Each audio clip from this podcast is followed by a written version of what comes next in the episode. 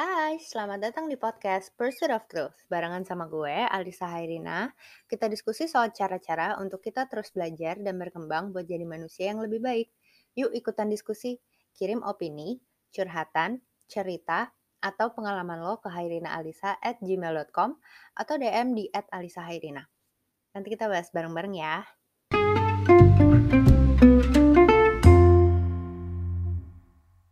Halo, selamat datang kembali di podcast aku. Selamat hari Kamis. Minggu ini kita rehat dulu dari Don't Butcher the Word karena hari ini gue mau ngomongin sesuatu yang hubungannya mungkin lebih deket banget sama self love ya. Wah, ini kayaknya topik yang sangat populer di masyarakat milenial. Tapi specifically gue pengen ngomongin soal toxic positivity. Nah, kenapa gue pengen ngomongin ini? Karena tadi pagi gue bangun, terus gue ngeliat story dari teman gue. Dan story-nya itu ngelit ke thread di Twitter yang dimulai oleh Ravina Vete. Nah, mungkin gue bacain dulu kali ya sedikit tweet awalnya dia itu supaya ngasih konteks. Jadi dia tuh nge-tweet gini. Lo pernah gak sih lihat orang nge-gym terus pede banget pakai sports bra dan celana pendek yang pantatnya kelihatan separoh tapi polusi visual aja buat mata lo? Perih bener, dia ngomong gitu. And then she goes on and add, loh no offense, orang gue yang di sana kami squat bareng. Dia sports branya mirip kemben doang. Punggungnya tidak mulus tapi gue lihat terus pantatnya hitam, celana dalamnya ngejaplak banget jadi pantat kayak kebelah jadi 4 bagian. Kan gemes gitu. And then ya ternyata panjang lah ya, she goes on and say, pokoknya intinya si cewek ini tuh, dia gak kenal cewek ini, tapi dia datang ke gym bersamaan dengan pas ada dia, terus si cewek ini tuh pakai baju yang terlalu kebuka, tapi menurut si Ravina Vete ini, menurut standarnya dia gak sesuai dengan visual appeal yang dia suka gitu, atau maksudnya visually not appealing buat dia gitu. Kalian bisa lihat sendiri threadnya karena itu masih up and running di Twitter dan di Instagram juga banyak yang ngebahasin. Tapi di sini gue nggak mau ngomongin soal Ravina Vete-nya. And I'm just gonna make it clear from the beginning bahwa gue nggak membenarkan omongan Ravina Vete. Bahkan gue sangat tidak setuju dan sangat tidak mendukung cara dia berdiskusi soal hal-hal yang menurut gue way more than skin deep ya. Dan emang mungkin patut dibahas gitu. I mean, gue bikin Don't Butcher the Word sama podcast ini kan juga hopefully bisa buat buka ruang untuk diskusi. Dan ya pokoknya intinya gue gak mendukung dia sama sekali gitu. Tapi emang gue akuin benar ada banyak underlying topik yang bisa dibahas dari thread yang diinisiatifkan ini. Dan bahkan dia juga actively sebutin terus ya apa maksud dia dari tweet itu gitu. Jadi hal-hal seperti body shaming, kebebasan berpendapat, dan lain-lain. Tapi hari ini gue mau fokus sama si toxic positivity-nya ini. Karena beberapa tahun yang lalu gue tuh ngedapet ilmu baru. Yang which is konsepnya ini adalah namanya si toxic positivity. Nah sebagai orang yang ada di dunia yoga gitu kan. Yoga itu kan erat banget ya hubungannya sama afirmasi, positivity. Itu setiap hari widely kita bicarakan gitu. Dan bahkan diaplikasikan sehari-hari. Nah, gue tuh dulu anaknya afirmasi banget.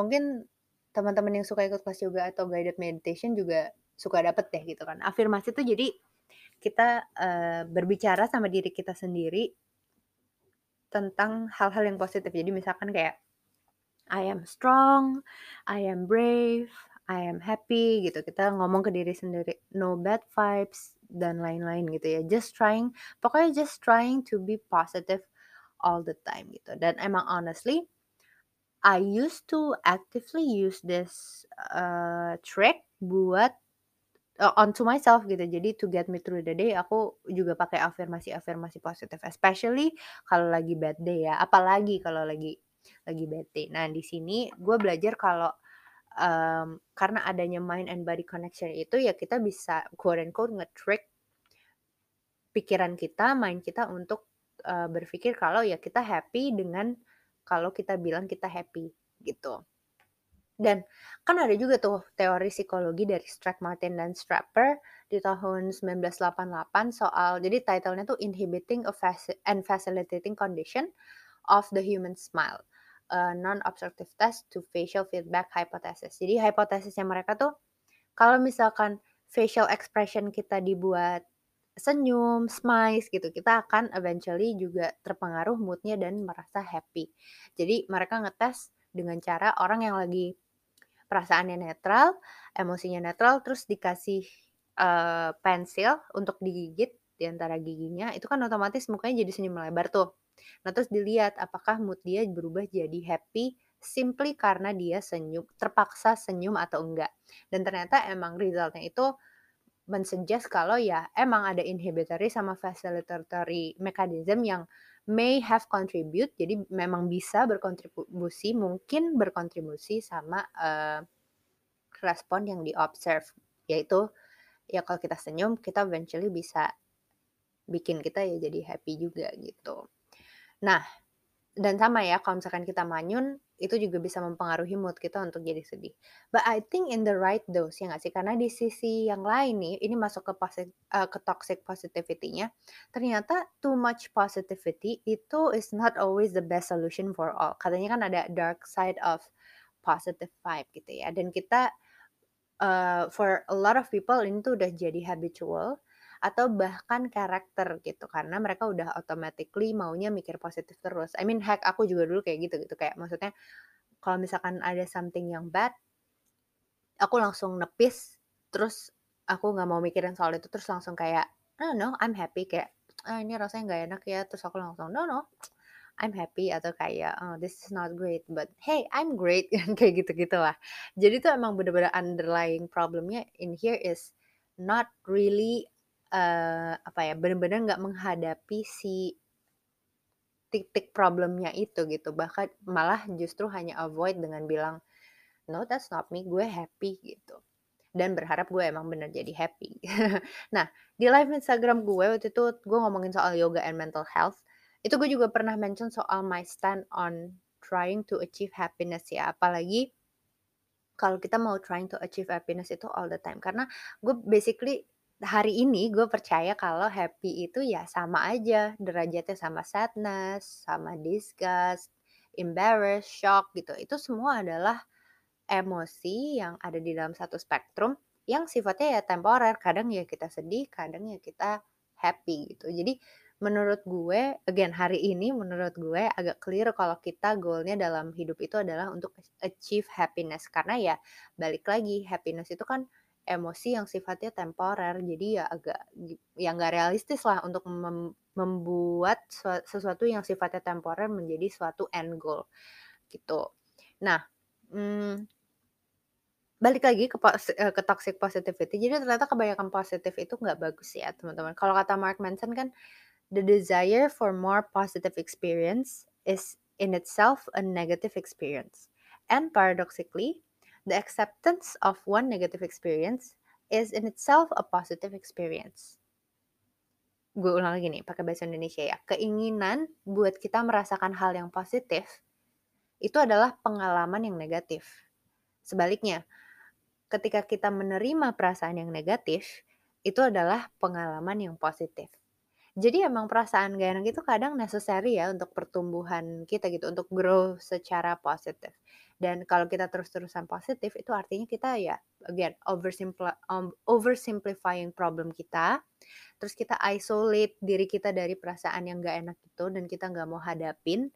Dan jadinya bukannya comforting diri kita sendiri malah ngerusak gitu, karena takutnya ditimbun, tiba-tiba one day meledak kayak terus jadi ya jadi toxic gitu ya, makanya namanya toxic positivity gitu. Jadi itu gimana nih menurut kalian? Karena to wrap up, mungkin memang dengan adanya thread dari Ravina Vete ini gue pengen ngomong, gue ngerti sih kalau yang lo pengen sebarin itu value-nya positif. Jadi ya ini tadi ya toxic positivity, baik untuk kita semua.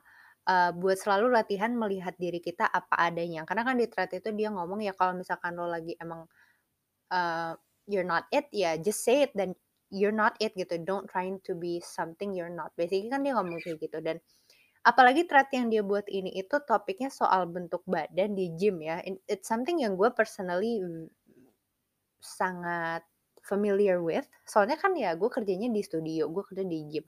olahraga ya itu kerjaan gue dan it's part of my job untuk bantu orang untuk olahraga dan feel good about themselves gitu. Jadi ya emang gue setujunya adalah baiknya ya kita hadapin aja kalau ada yang kita gak suka tentang diri kita. Instead of kita bilang, well I love my body, tapi dalam hati sejujurnya kita gak ada di situ gitu. We're not there yet to love our body, ya it's okay. Just admit it gitu. Instead kita bisa bilang, aku sadar aku belum terlalu cinta atau suka dengan badanku, but aku akan terus belajar dan berusaha. Ini kan lebih constructive criticism ya buat diri kita sendiri gitu. Jadi kita ya jujur dan kita mau berusaha untuk badan kita.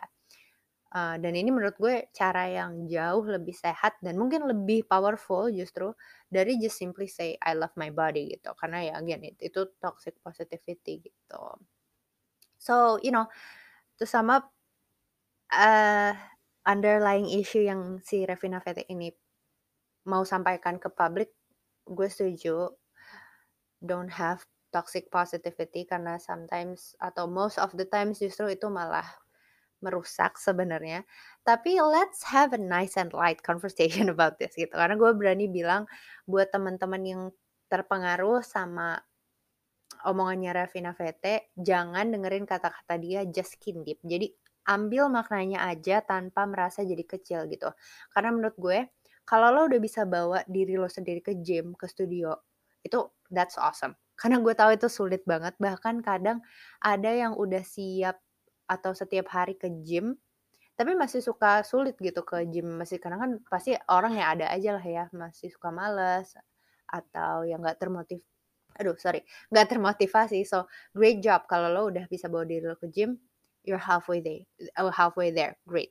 Apalagi lo udah bisa comfortable pakai baju yang quote and quote di sini dia bilang terbuka ya. Kalau emang itu didasari dengan rasa percaya diri lo, awesome, I have your back. So don't be afraid, jangan dengerin kata Ravina Vete, just skin deep.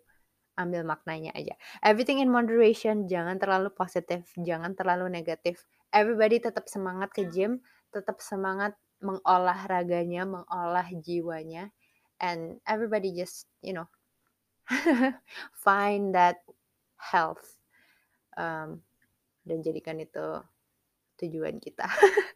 I don't know, I have tadi pagi tuh soalnya karena pas baru bangun I feel like ngerti gak sih kayak baru bangun terus kayak I feel like I have so much things to say about this, tapi kayak also at the same time I don't know what to say about this karena kayak gila nih sampai. So ya, teman-teman yang pada ngomong di teratnya dia jadi gak mau ke gym lagi, jangan dengerin. Just keep going to the gym, keep working on yourself, okay?